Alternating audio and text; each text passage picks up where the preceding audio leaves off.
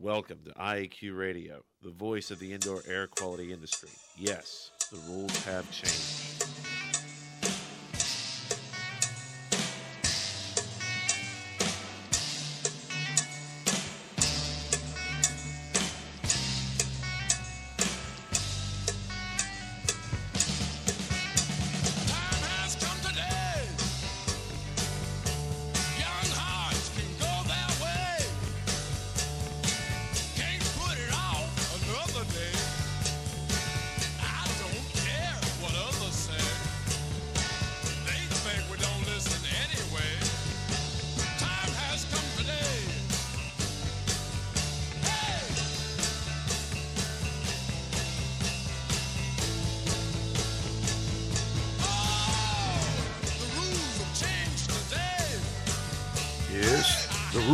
Changed. Good day wherever you're listening from, and welcome to Indoor Air Quality Radio, IAQ Radio, for Friday, December 11th, 2009.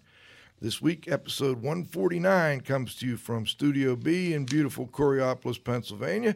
My name is Joe Hughes, or Radio Joe, and here with me in the studio is the Z Man, Cliff Zlotnik. Hey, Joe, always my pleasure. Good day, Cliff. Um, we also have environmental Annie Koalicki at the controls and the wingman Chris Boisel watching over his shoulder here.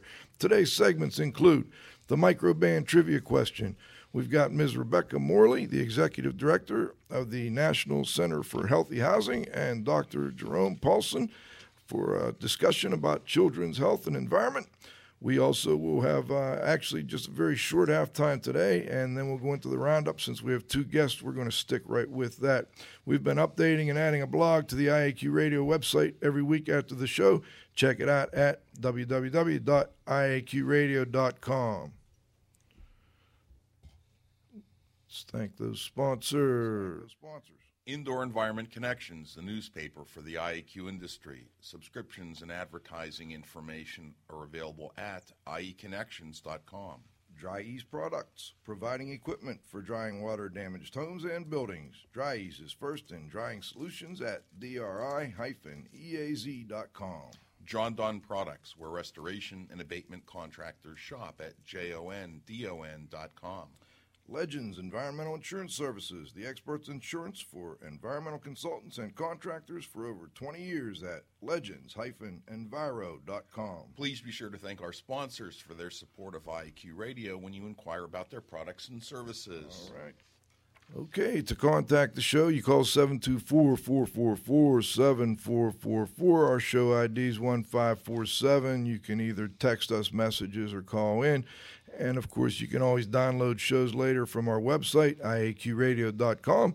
Follow the link that says go to the show or get it from iTunes. Don't forget, we also have ABIH certification maintenance points, IICRC continuing education credits, or ACAC renewal credits by emailing me and requesting a quiz. My email is joe.hughes at iaqtraining.com. Last but not least, please visit the IAQ Training Institute website for the most current dates for the training you trust at iaqtraining.com.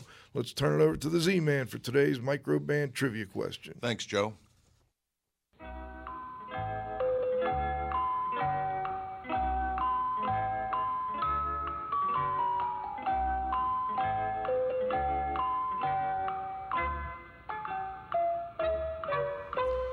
You can win a cool prize by outcompeting fellow IAQ radio listeners and being the first person to correctly answer the Microban trivia question. Submitting your answer is easy. Simply email it to cliffz at prorestoreproducts.com. Sorry that there were no correct answers to last week's trivia question.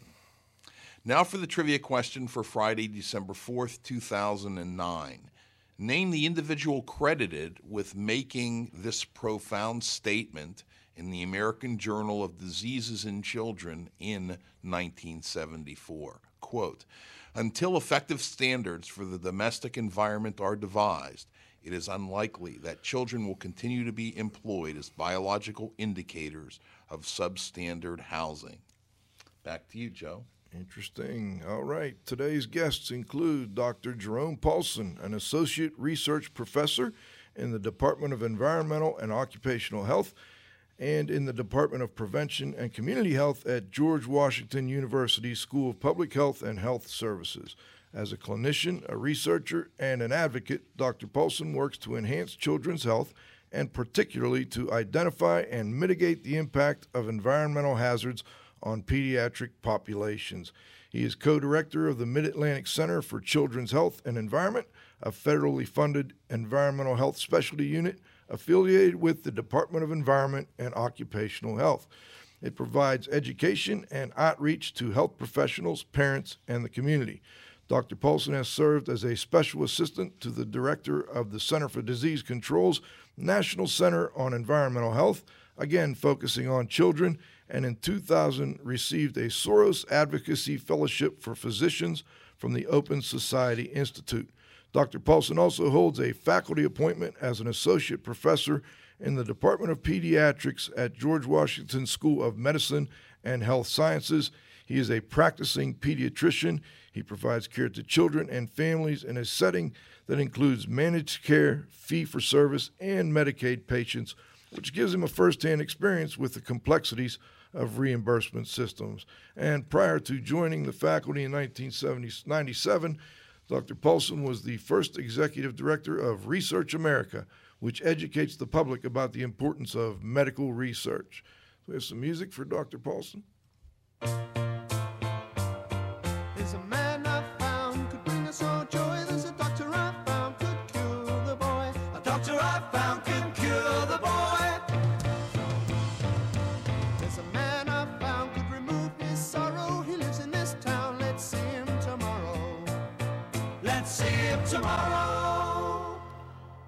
Okay, we've got a special show today. We've got a, a second guest, uh, Rebecca Morley. She's the executive director of the National Center for Healthy Housing, and uh, she leads a multidisciplinary staff in creating healthy and safe housing for children through practical, proven steps.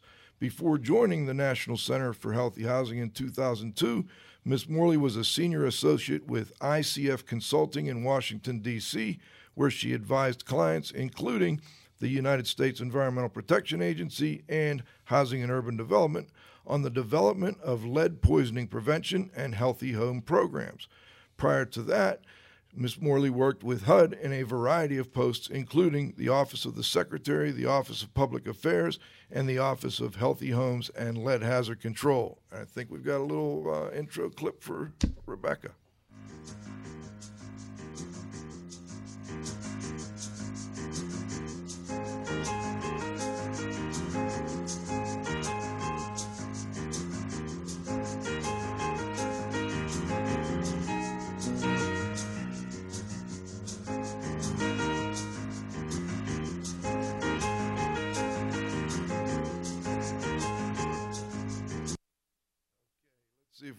Guests on the line here. Hello, Re- Rebecca. Do we have you first? Uh, yeah, I'm here. We Hi. got you. All right. Excellent. Welcome to the show, and uh, thanks for joining us. And Dr. Paulson, let's check and make sure we've still got you on the line here. I'm here. Thanks very much. Excellent. Thank you. Okay. Well, let's let's start with Rebecca. We we've talked before about the National Center for Healthy Housing, but uh, maybe you could tell us in your own words what what does your organization do? I'd be happy to. So we were founded back in the early 90s as the National Center for Lead Safe Housing, and our role was to come up with standards, guidelines, uh, assist with the regulatory development process for lead-based paint um, hazards and lead poisoning prevention.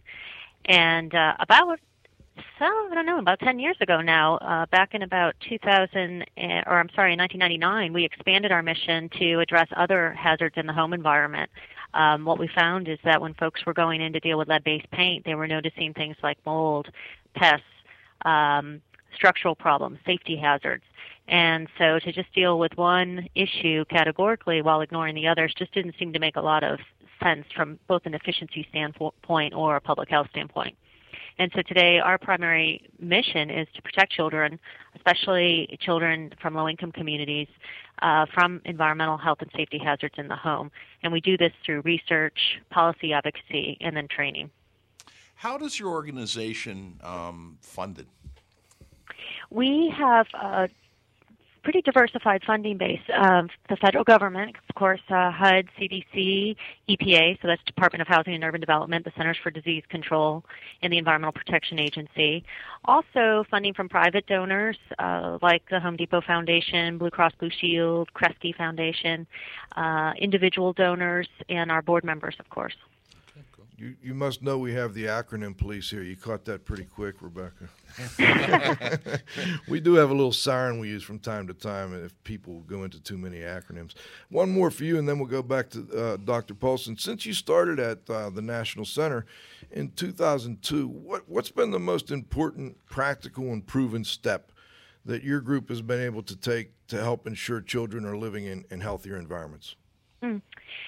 It's actually a, a, system change that I think probably we're most excited about. Uh, as I mentioned before, people would address hazards in the home categorically. So lead-based paint, asbestos, mold, radon, you go down the list and it feels very overwhelming. It's also not the best way to approach it from a building science standpoint because many of these hazards are interrelated. So I think one of the biggest innovations since joining here in 2002 has been the movement from those categorical approaches to our seven principles of healthy homes. And this was through the good work of many of our partners partners and consultants, so certainly not just our own, but coming up with the seven principles, which are to keep homes dry, clean, pest free, ventilated, contaminant free, safe, and maintained. Um, helps us to rethink the way we approach hazards in the home, both in the assessment stage and in the intervention stage or the upgrade stage. Okay, I've got some follow-ups for that later, but let's go to Cliff and uh, sure. ask a question for Dr. Paulson. Sure, uh, Doctor. In your medical practice, what environmental health issues affecting children create the greatest problems? Unfor- Excuse me, I'm sorry. Unfortunately, um, we still see uh, some children with elevated blood lead levels. Um, and then the second most common um, thing that we see are kids with asthma, um, and then the asthma is uh, exacerbated by um, environmental issues such as uh, uh, cockroaches or other kinds of vermin or um, uh, indoor tobacco smoke, environmental tobacco smoke, sometimes um, outdoor pollution as well in terms of um, we'll, you know, a day or two after a, a code orange or code red day, we'll see um, more kids in the office with acute episodes of wheezing and, and more kids getting admitted to the hospital.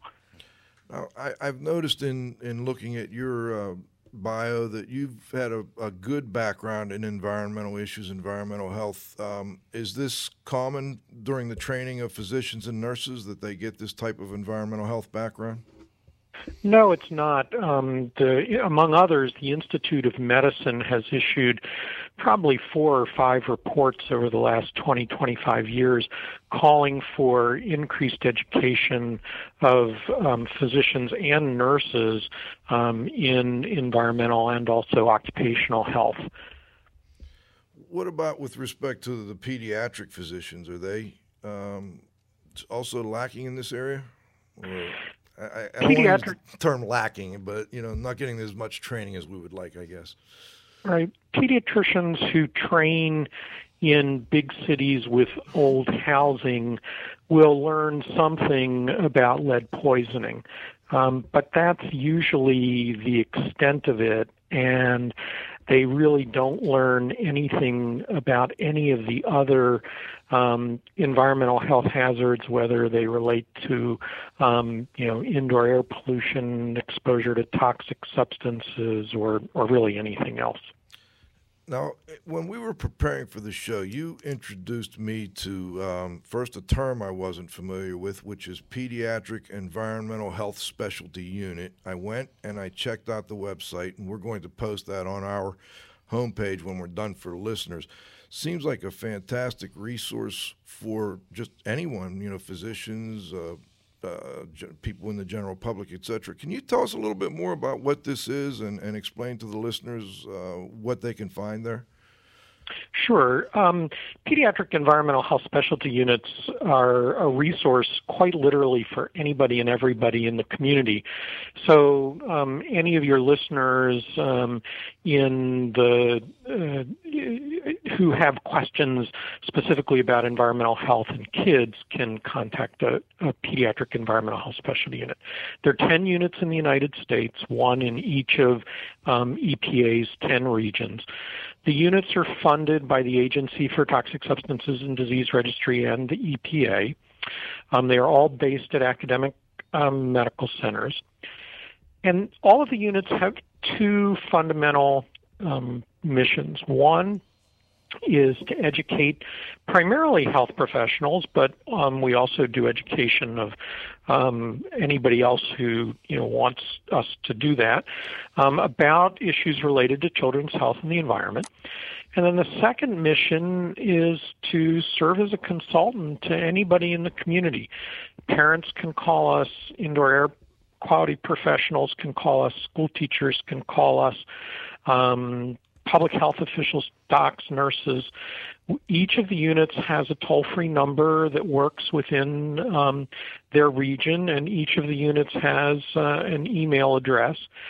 And so anybody who's got any question that they either know relates to the children, the health of a child or children and an environmental exposure, or they think may um, uh, link uh, some kind of environmental issue with a health issue, um, they can call the Pediatric Environmental Health Specialty Unit, and our mission is to provide them with the best science based answer that we possibly can. I noticed you also have quite a few excellent studies posted at, on the site. Is it kind of a clearinghouse for that, or is it becoming that? I'm not sure. Um, it is becoming a clearinghouse. All of the the units um, cooperate and collaborate um, so that if there's something that uh, one of them has more expertise in, um, you know, then the rest of us will sometimes call them for advice, and we try and share uh, materials that um, that we have created as a group. We have created um, some materials sort of for national distribution. Uh, we after the wildfires in California a couple of years ago. Um, you know, the question came up about uh, what's the impact of wildfires on the kids and when can the kids go back into um, those areas where the wildfires um, are going on, ongoing or or have um, been overcome. And so we tried to put some information together, and the same thing in terms of returning to homes in the Katrina and Rita areas. Um, you know what uh, what criteria should be used for letting kids back into the homes there that might have been contaminated with mold or the schools um, that might have been contaminated with mold after Katrina and Rita.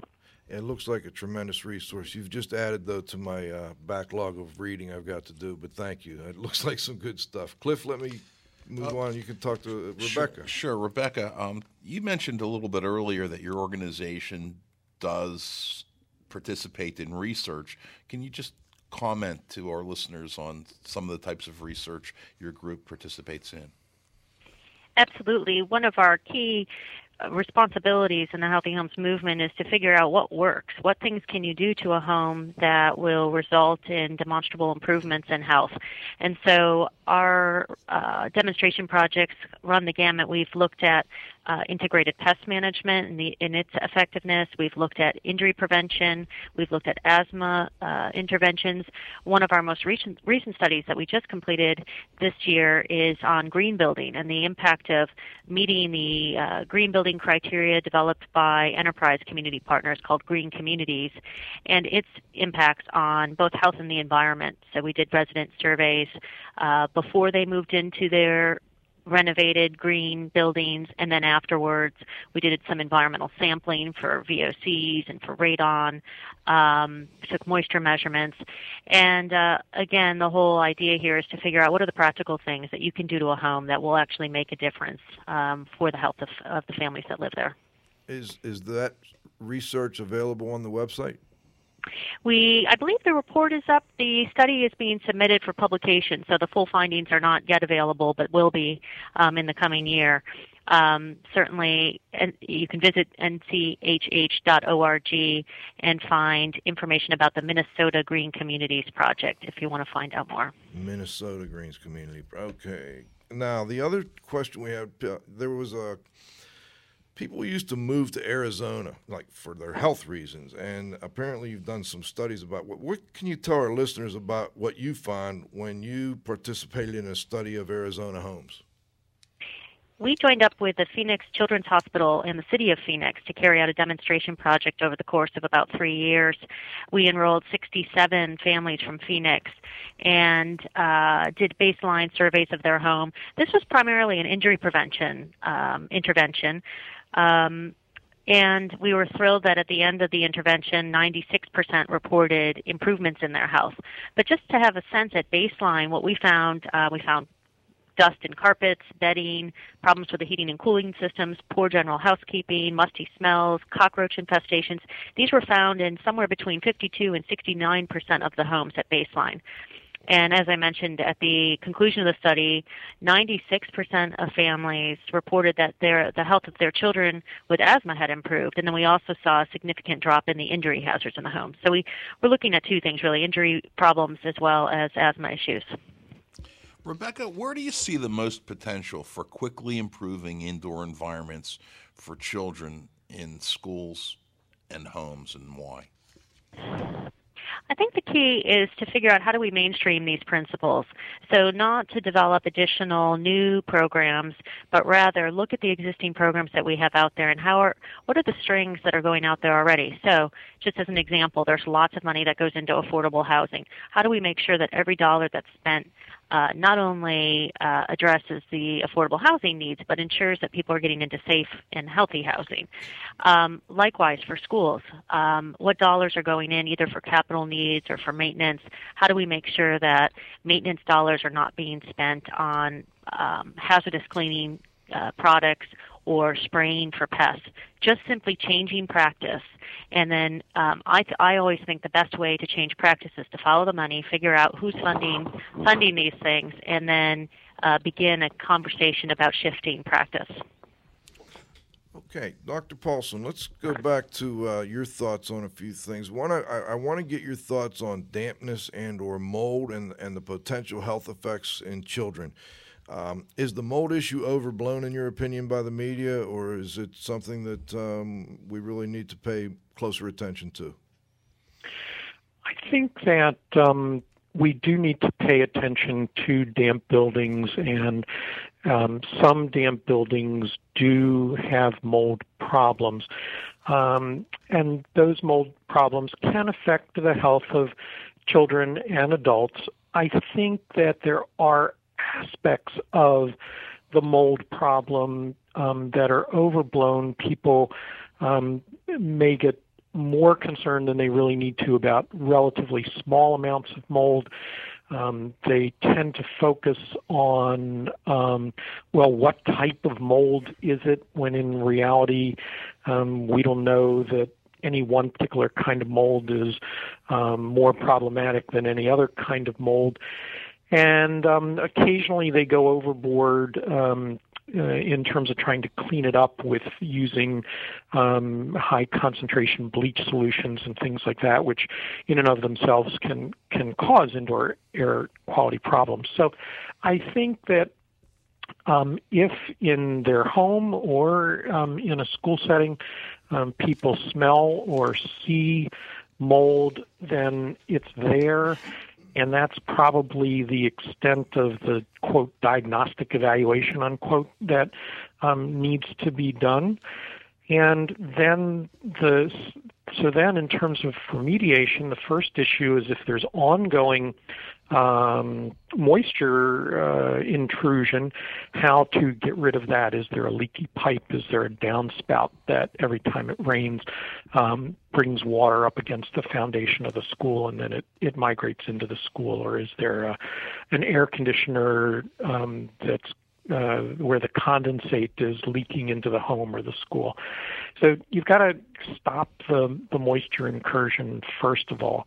Then you can go in and um, uh, clean up the situation. Pour, porous surfaces, carpets, uh, wallboard, things like that, really can't be cleaned. They need to be discarded and, and replaced. But non-porous surfaces like a, a toilet uh, or a, a piece of stainless steel or something along those lines um, can be cleaned often with um, uh, soap and water is uh, really about all that's that's necessary.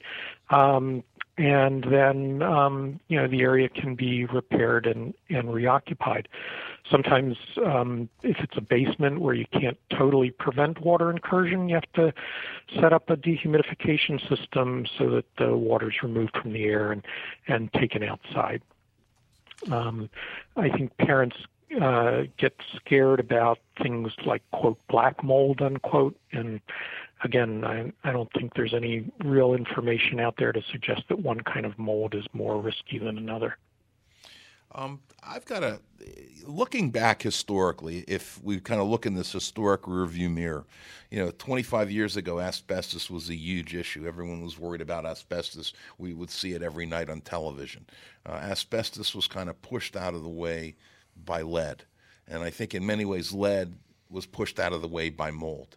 And if you had the opportunity to refocus, would you refocus back on lead? Um, I would focus on um, healthy buildings, be it schools or homes, since those are the two primary things that we're talking about, and looking at the issue holistically um, to say, you know, if we're concerned about this building, what are the issues for this building and how can we approach uh, how can we assess the building to in fact determine whether there are water incursion issues lead issues mold issues? Because you know if there's a water incursion issue and it's a building built before 1951 when lead based paint was very common then well there may be a mold issue but we know that um, damp walls make the paint deteriorate, and that's going to exacerbate the the potential for uh, lead paint exposure in that setting. Um, you know, is this building um, on a slab, and is it in in the part of a country, or is there a basement, and is it in part of the country where radon may be an issue? Well, if, if you're going to go in there and and do some assessment of uh, indoor air quality, the um, incremental cost of of checking for radon and uh, then, if needs be, doing radon remediation um, is much less when you take a whole building approach than if you um, if you uh, just go and do a radon assessment and then for some reason or other have to come back six months later and do some other kind of assessment and remediation. I think maybe Rebecca and her group would refer to that as kind of the one touch thing where, where someone's trained to go in and that one person can handle all of these things. Uh, Rebecca, would you care to comment on that? I agree. And, uh, you know, I, I want to come back to this issue of one building problem popping up, it seems like each decade. Um, there's a broader issue there, which is why do we wait until we put these building materials into um, in place until we actually figure out whether they're a problem. Um, that we really need to work on our front end policy making. Um, you know, with TSCA reform, a TSCA is a Toxic Substances and Control Act, uh, hasn't been modernized in decades. It's uh, generally sets out the authority for EPA to review and regulate chemicals. And uh, one of the things that we're really going to be advocating for is not to just look at chemicals alone, but also building materials, perhaps adding a new title to TSCA that would look at building materials so we don't have these issues of formaldehyde and uh, Chinese drywall and lead-based paint and asbestos just continue to uh, wreak havoc in our housing market. Certainly, the construction industry doesn't want to have to deal with these things after the fact, and, and public health officials don't either. So that's just kind of a sidebar on kind of where things should be going on the regulation of of chemicals and, and chemicals that are in building materials. In, part, in terms of one touch, absolutely. If you've got a person going in to do an energy retrofit or an energy audit, um, why not have them assess uh, moisture issues, uh, potential combustion issues, uh, ventilation problems? In fact, as part of a do no harm strategy, they should be looking at those things anyway. I'm curious with respect to one touch, uh, it's got to be difficult for you and for I know you have um, training providers that partner with NCHH around the country that provide the um, Healthy Homes Assessment, I believe it is, program. I've always been curious. I haven't been there yet, but I promise I will be. How do you handle the issue with respect to lead paint and asbestos when it's so highly regulated that really, you know, that you have to be licensed to do much? I mean, can you can you just make some kind of general recommendation? Is that how you teach people to handle that? Well, I think with the new EPA regulation on lead that will regulate renovation, repair, and painting work, we're moving in the direction of mainstreaming lead poisoning prevention so that uh, any person can be trained to do lead safe work practices when they're disturbing lead based paint. Um, so I guess moving away from the model of either you have a lead abatement professional come in or you do nothing. That, that's not a great option for most families. We want to have uh, other folks that are trained to do the work that they're doing anyway safely. Um, so but I will say that for things that are heavily regulated, instead of maybe training one person to do everything, what we might need is a more sophisticated referral network. So, for instance, if someone came in to do an energy audit in a home and they found uh, that this was an older home with a lot of peeling paint, um, they would certainly want to follow, recommend that the contractors that do the work follow lead safe work practices. But they may also want to recommend to the family or to the program that's managing the project that they uh, hire a, a consultant to come in and do a full lead-based paint risk assessment or a lead paint inspection. So uh, again, just making sure that there's better links even at the local level between these programs. Okay, you've hit on an issue that's near and dear to my heart. Let me just add on to that um, that energy audit. I, and Dr. Paulson, if you can jump in on this too, I, I'm a little concerned when we do an energy audit that we depressurize a home to negative 50 pascals approximately, which is pretty serious if you put your hand uh, on the uh, uh, sockets, the outlets for the lights. You can feel the, the, the air being pulled through there. Uh, any concern that um, if children are in that home or going to be re entering that home soon, that they could be disturbing asthma triggers?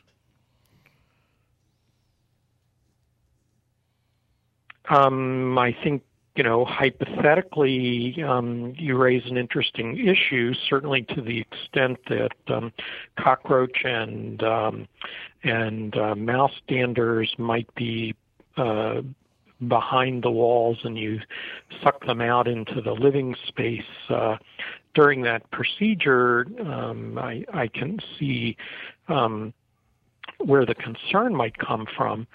Um, having said that, I'm I'm certainly not aware of any data uh, to suggest that um, that has occurred or or that that um, is a, a realistic um, uh, situation to be worried about. It's a researchable situation. Um, I don't know if Rebecca knows of any research that's looked at sort of before and after um, antigen levels, um, measuring cockroach antigen or or uh, rat uh, mouse antigen in the dust, or just looking at you know kids coming back into the house and whether those who uh, have pre-existing asthma have more um, attacks in the couple of days after after the um, the energy audit than before. Well, I think it's a it is an excellent research question. I have not seen any studies published on this subject specifically. We did do a study a few years back looking at the impact of weatherization on dust lead levels, and we looked at that specifically, which is whether um, maybe dust um, being moved around during the course of the weatherization work might create a problem. For instance, even during the blower door test, um, when you're uh, drilling holes in the baseboards to add insulation, did that create uh, lead hazards? So uh, that study is actually online on our website and chh.org, um, it did suggest that you could create some dust lead hazards. So I suppose that there is a reason to believe that it could create other hazards, um, but you know, without definitive research, it's hard to say for certain. Um, and I would agree with Dr. Paulson that something that's certainly researchable. I'll keep pushing from my end to get some research done on that. Cliff, go ahead. I got a toss-up question. I'll just throw out there to both of you. And uh, what other health issues do you think should be getting more attention in the media and in other sources that aren't getting it now? Well, this is Rebecca, and I guess one of the things we did a survey not too long ago to find out from families what they know about hazards in the home. Um, and we have been primarily focused on environmental health for a very long time and oftentimes overlook injury hazards. And it turns out that families do as well. Um, only 18% of people that had young children in the home reported using baby safety devices, so stair gates, um, window guards, uh, locks on cabinets. So I think injury prevention is oftentimes overlooked, and that we need to redouble our efforts to make sure people know about uh, preventable home injuries. I'll certainly um, second that notion. I think both in the home and outside the home, um, injuries are the leading cause of death in children over the age of one, and um, motor vehicle injuries are the leading subcategory of um, of injury related death.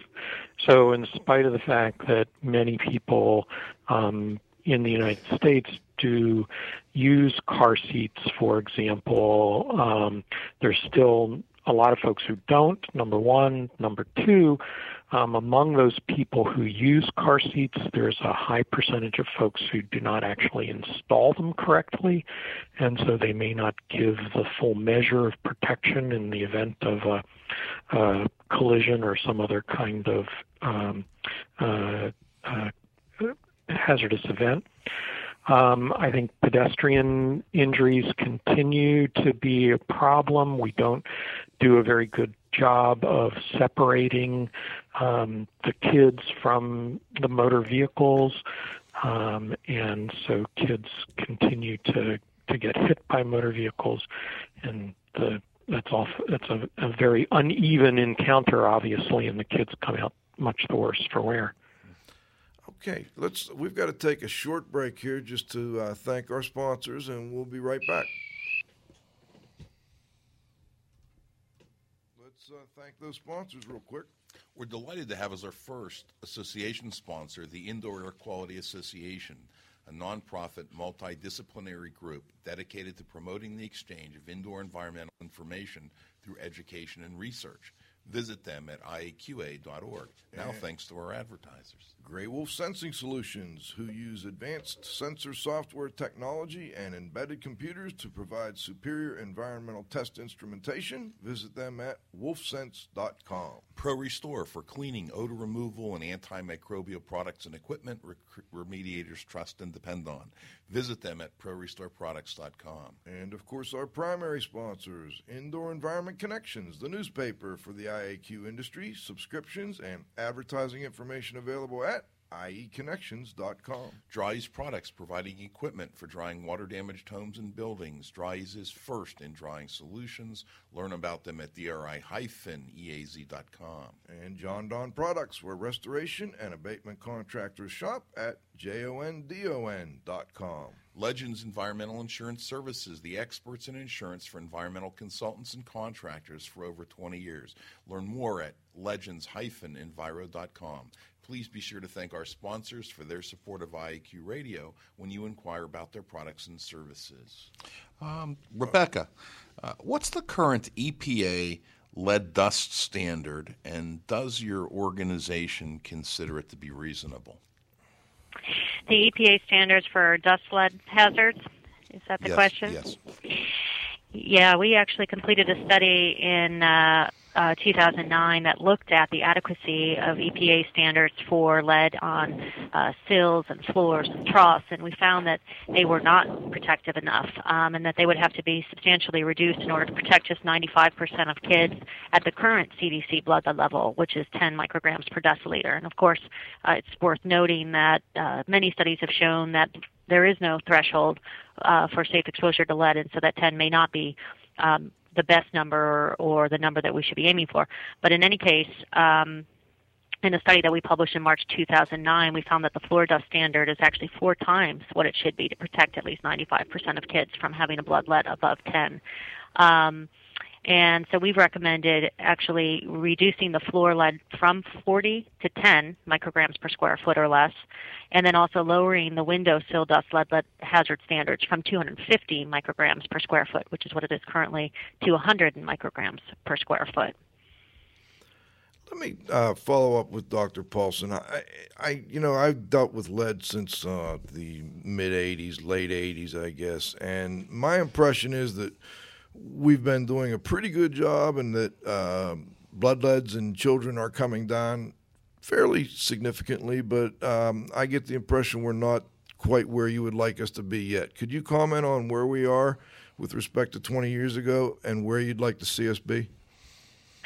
we have done a, a really good job um, of lowering the average blood lead level among children um, in the United States. If you go back to oh, the the mid 70s, um, the um, you know, sort of uh, average blood lead level of kids between about one and six years of age in the United States was somewhere close to 15 micrograms per deciliter, and now it's actually less than two.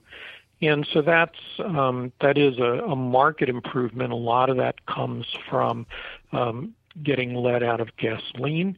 Um, some of that comes from um, homes that had lead paint finally um, being removed from the marketplace, and, and so kids are no longer exposed. But um, as Ms. Morley said, there's there's no known threshold for lead, and while I recognize we're never going to get all lead out of the environment, I think where we need to go um, moving forward is to stop focusing on the kids and stop screening kids for elevated blood lead levels and really focus on um, where the kids live and go particularly to preschool or, or child care and make sure that those buildings are screened so that the children do not get exposed. If the buildings have lead paint, make sure that the lead paint um, is is rendered lead safe um, and make sure that the building is maintained in an appropriate way and rechecked um, with a reasonable frequency to, to ensure that it remains um, lead safe. By screening kids, um, you can only identify them once they've been exposed, and if there's going to be damage to those kids, then you've identified them after the damage has been done and the damage is irremediable. Um, you, we are basically by screening kids, using kids to identify um, homes or school settings, pre, primarily preschools and, and um, child care settings, that really are not fit for human habitation. And that seems to me to be um, immoral to use kids in that way. Um, so we really need to switch um, the thinking of the cities and counties and um, other entities that set up the the lead screening programs um, to to the notion of screening buildings. And I know the the CDC is moving in that direction in, in terms of its recommendations, um, and that some cities um, are moving that way in, in terms of their laws. But but we aren't we aren't there yet. Let me ask a quick follow up to that, and then I have one for Rebecca on uh, how we can control the, the hazards during during renovation. But I I want to quickly ask. Um, I recall back in the I guess the '90s uh, when Dr. Needleman here from the University of Pittsburgh was under quite a bit of uh, I don't know if it was scrutiny or pressure or whatever because of his research that indicated you know 10 micrograms per deciliter or less was causing adverse health problems within children. Can you give me an idea of where the current research is, what levels we're at, and, and more specifically, what are the health effects that these low blood lead levels can cause? All of the research that's come out um, in the last 20 years has basically served to confirm um, the groundbreaking work that uh, Dr. Needleman did. Um, it is now clearer than it was before that um, these low blood lead levels, levels of 15, levels of 7, levels of 3, um, are associated with um, adverse outcomes. Um, the kids, when you look at kids as a group, kids with more exposure to lead will have lower IQs, a higher frequency of behavior problems, learning disabilities, attention deficit disorder. When you follow those kids into adolescence and young adulthood, more of them will have significant behavior problems to the extent of you know ending them up in the court system and in jail. So there does not seem to be a level below which exposure to lead is safe. And again, that gets back to what I said a few minutes ago. We can't really use kids as a means of identifying that there's a lead problem in the place they live or the place they go to school. We need to screen the buildings and um, make the buildings lead safe and then let the kids in. You know, could we change subjects? Uh, let's move to formaldehyde. Rebecca, what are some of the sources of formaldehyde emissions in housing, and what recommendations does your organization have to reduce them? Well, formaldehyde can come from a range of things in the home uh, pressed wood, cabinetry, carpets, curtains, um, tobacco smoke. Um, and so, and even the burning of wood can release formaldehyde. So there's lots of sources, and then, of course, obviously, lots of ways that you can uh, prevent and control formaldehyde. Such as? Well, as a couple of examples, um, not letting anyone smoke in your home. If you do heat with wood, keep the stove in good repair, since uh, burning wood, as I mentioned, can release formaldehyde. Um, if you buy furniture or cabinets made of particle board or medium density fiberboard, look for ones that are either plastic laminated or coated on all sides. Um, I, ideally, you'll look for uh, wood products that have no uh, urea formaldehyde added or low, are advertised and um, certified as low formaldehyde. Um, another option is to insist on engineered wood cabinetry made, like I said, with non-formaldehyde glues and finishes. For painting, there are tons of low and no VOC options these days. Um, another thing to think about is that heat and humidity can cause faster release of formaldehyde, so it's important to address those issues in your home and to keep it well vented. Um, other ideas are just washing your permanent press clothing and sheets before you use them and airing out permanent press drapes before hanging them. And finally, of course, not running vehicles, lawnmowers, or any of the like in attached garages or workshops near the house or the entrance. Rebecca, I want to follow up on, on that to some degree, but also on a, on a comment you made earlier, and it, it ties into this whole thing. You know, asbestos was a big thing, then lead was a big thing, and, and mold, and, and can't we keep these things out of the home in the first place? Now we've got the green building movement, and we're seeing a lot of new products coming out. Is NCHH working with any other groups to try and help make sure that these new products aren't going to be the next formaldehyde or the next uh, asbestos or whatever the case may be? Well, it's a great question. We're quite busy right now working on the existing products. So, for instance, uh, we're, we're joined up with Sierra Club and others on addressing formaldehyde. There's a um, bill that is moving very swiftly through the Congress that would adopt federal requirements around formaldehyde that look very much like the California standards. And that one, that bill has been sponsored by uh, Senator Klobuchar uh, from Minnesota. So um, that's our first priority is dealing with some of the very nasty chemicals that we know about um, and that are already uh, going into homes, and to prevent that from happening. Um, but it's a it's an excellent question and an absolute need to figure out what all these substitutes are and uh, whether they also raise potential issues.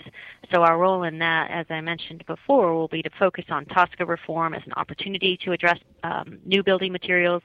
Um, we also follow carefully some of these certification program um, programs that are already out there. Um, I don't know that we will launch our own credentialing program for products or certification programs, but many do already exist. You've got the Green Seals and Carpet uh, and Rug Institute and others, and uh, we have been monitoring those programs and uh, uh, take uh, a lot of the information from them as we are advising our green our friends in the green building movement. If I can weigh in a little bit on that as well. Um, you know, the notion that um, somebody, um, be it um, Ms. Morley's organization or anybody else, would have to test these mark these materials once they're out on the market, I think is wrongheaded. Um, it's the responsibility of the manufacturer to market products that they know and have looked at they know to be safe. They've done that testing before they put them on the market. They're the ones who stand to profit if it's the responsibility of a non governmental organization or even if it's the responsibility of the EPA or some other federal organization to do that testing after it's marketed, then that shifts the cost of of the testing. That's not fair. Um, and um, it it's a system that's guaranteed to um, increase the exposure. Why should any company um, be allowed to put anything out in the marketplace that's hazardous to human health? Why don't they have to test before they market it? Well, that's a that's a great comment. Now, I I've got a couple text questions, and I'm not sure if you can answer them or not. These have come in from listeners, actually, uh, guest five here, and and maybe Rebecca, you will know. Uh, we were talking earlier about air fil- air infiltration, exposures, etc. And um, the comment was, isn't the National Institutes for Science and Technology pouring money into the research topic, into this research topic using CONTAM? And I don't know what C O N T A M stands for. Maybe the listener can help me. Uh, Rebecca, are you familiar with that at all? I'm I'm not. I'm sorry that I I'm not sure. I guess he's referring to NIST, and it sounds like they have a contract out maybe to look at the potential hazards of infiltration. Um, uh, but I don't know anything about the particulars of the study. Okay. And then he's got another comment here. I'll just throw him out. We'll see what we got. Uh, if formaldehyde, a known carcinogen, appears at all on the radar screen, why, is, why doesn't the Consumer Product Safety Commission stringently ban bamboo products treated with it? I guess one question would be whether CPSC has the clear legislative authority to ban it. Um, you know, it took years to get CPSC to ban lead-based paint. Um, and uh, it was, I think Congress actually required them to ban it in the early 70s, and it wasn't until 78 that it was eventually banned. Um, oftentimes, CPSC will focus on uh, risks, death risks, for instance, as opposed to things that can cause chronic health problems. And unfortunately, CPSC also shares its responsibility for regulating some of these materials with EPA, and so that share, you know, the saying when when no one's in charge, no one's in charge. So I think we also see a little bit of that going on. It's a it, it's a fine question. It's a it's a serious health concern. Formaldehyde is, um, and I think it's something that that's why the Hill is focusing on it. Is that no one agency seems to be taking it on with a level of seriousness that it deserves.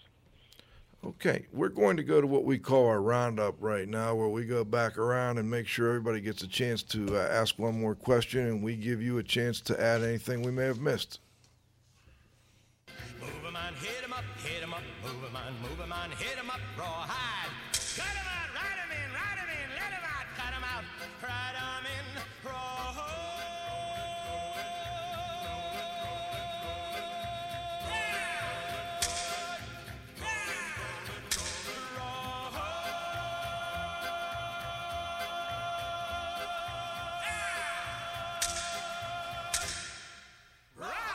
All right, we got the roundup here. I was, I, I've got another text question I'm trying to make sense of up here, but uh, before we do that, I, I wanted to make sure we gave Dr. Paulson a, a chance to talk a little bit about radon. What, what are your thoughts on radon as a public health issue? Is it overblown, or, or does it, uh, you know, does it not get enough attention?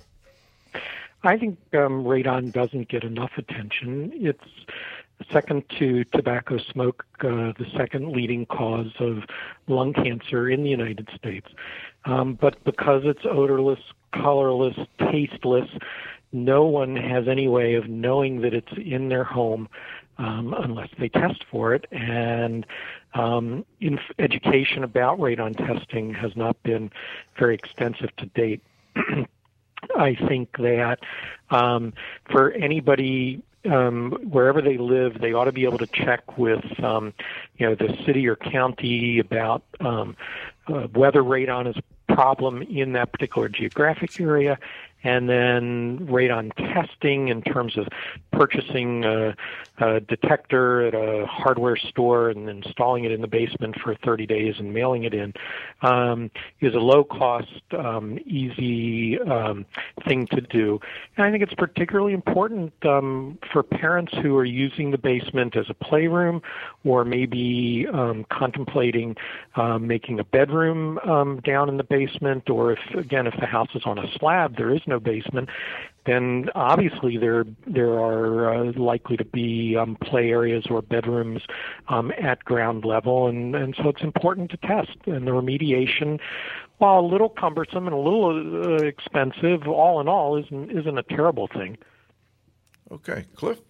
I'm going to actually, uh, I guess, Dr. Paulson, you, you were talking about all this testing that you'd like to see done on building products before they're incorporated uh, in homes. And I think one of the challenges is, is when is there enough testing? You know, well, what if this happened? And, you know, what about that?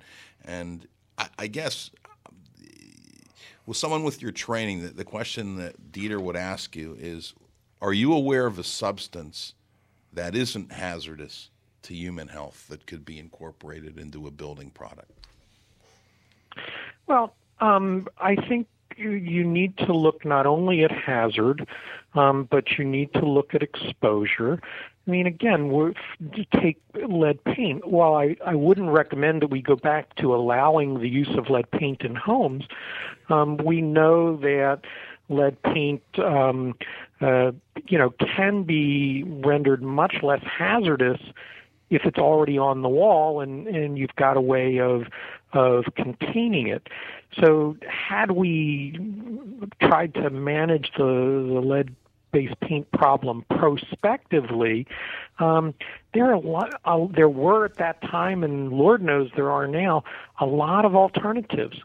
So that doesn't mean you never use lead anywhere in the home. Maybe, you know, in the depths of an electrical system where there's no alternative um, you have some small amount of lead, and you know that it's extremely unlikely for there actually to be exposure to the hazard.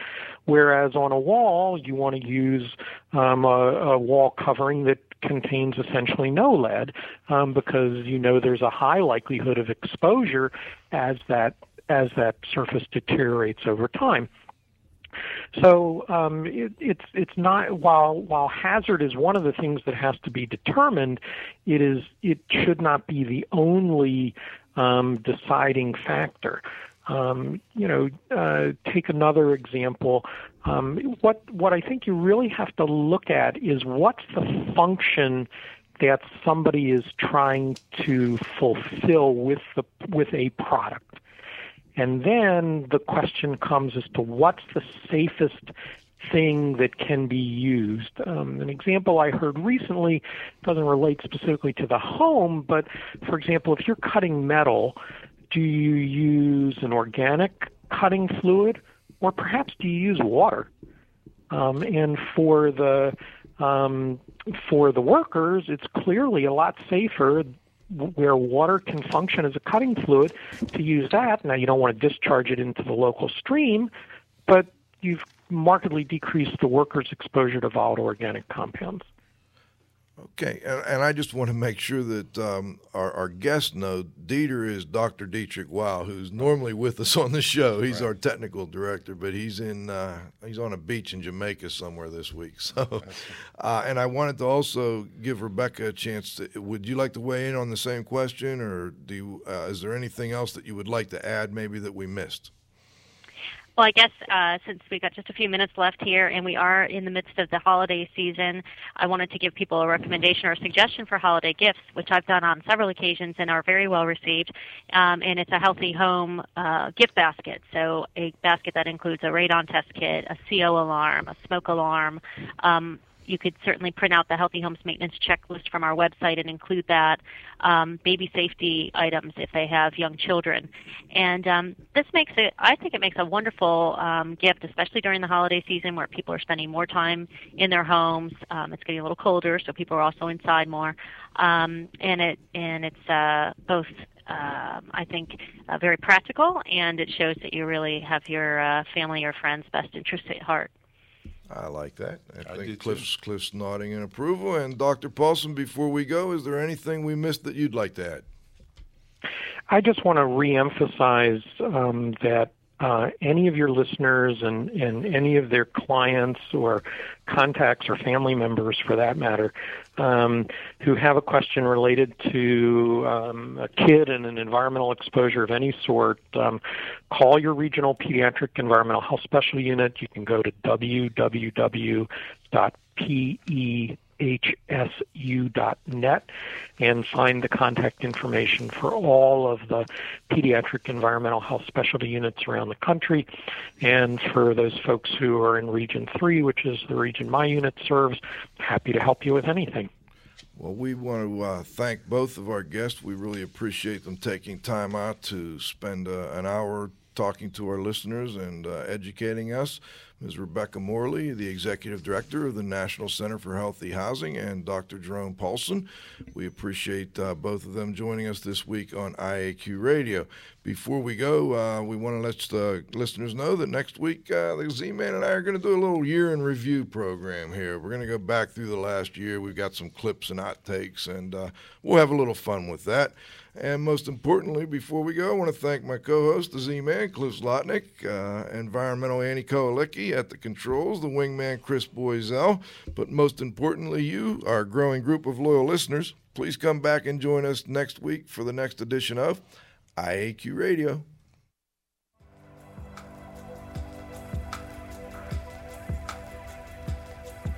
This has been another IAQ radio production.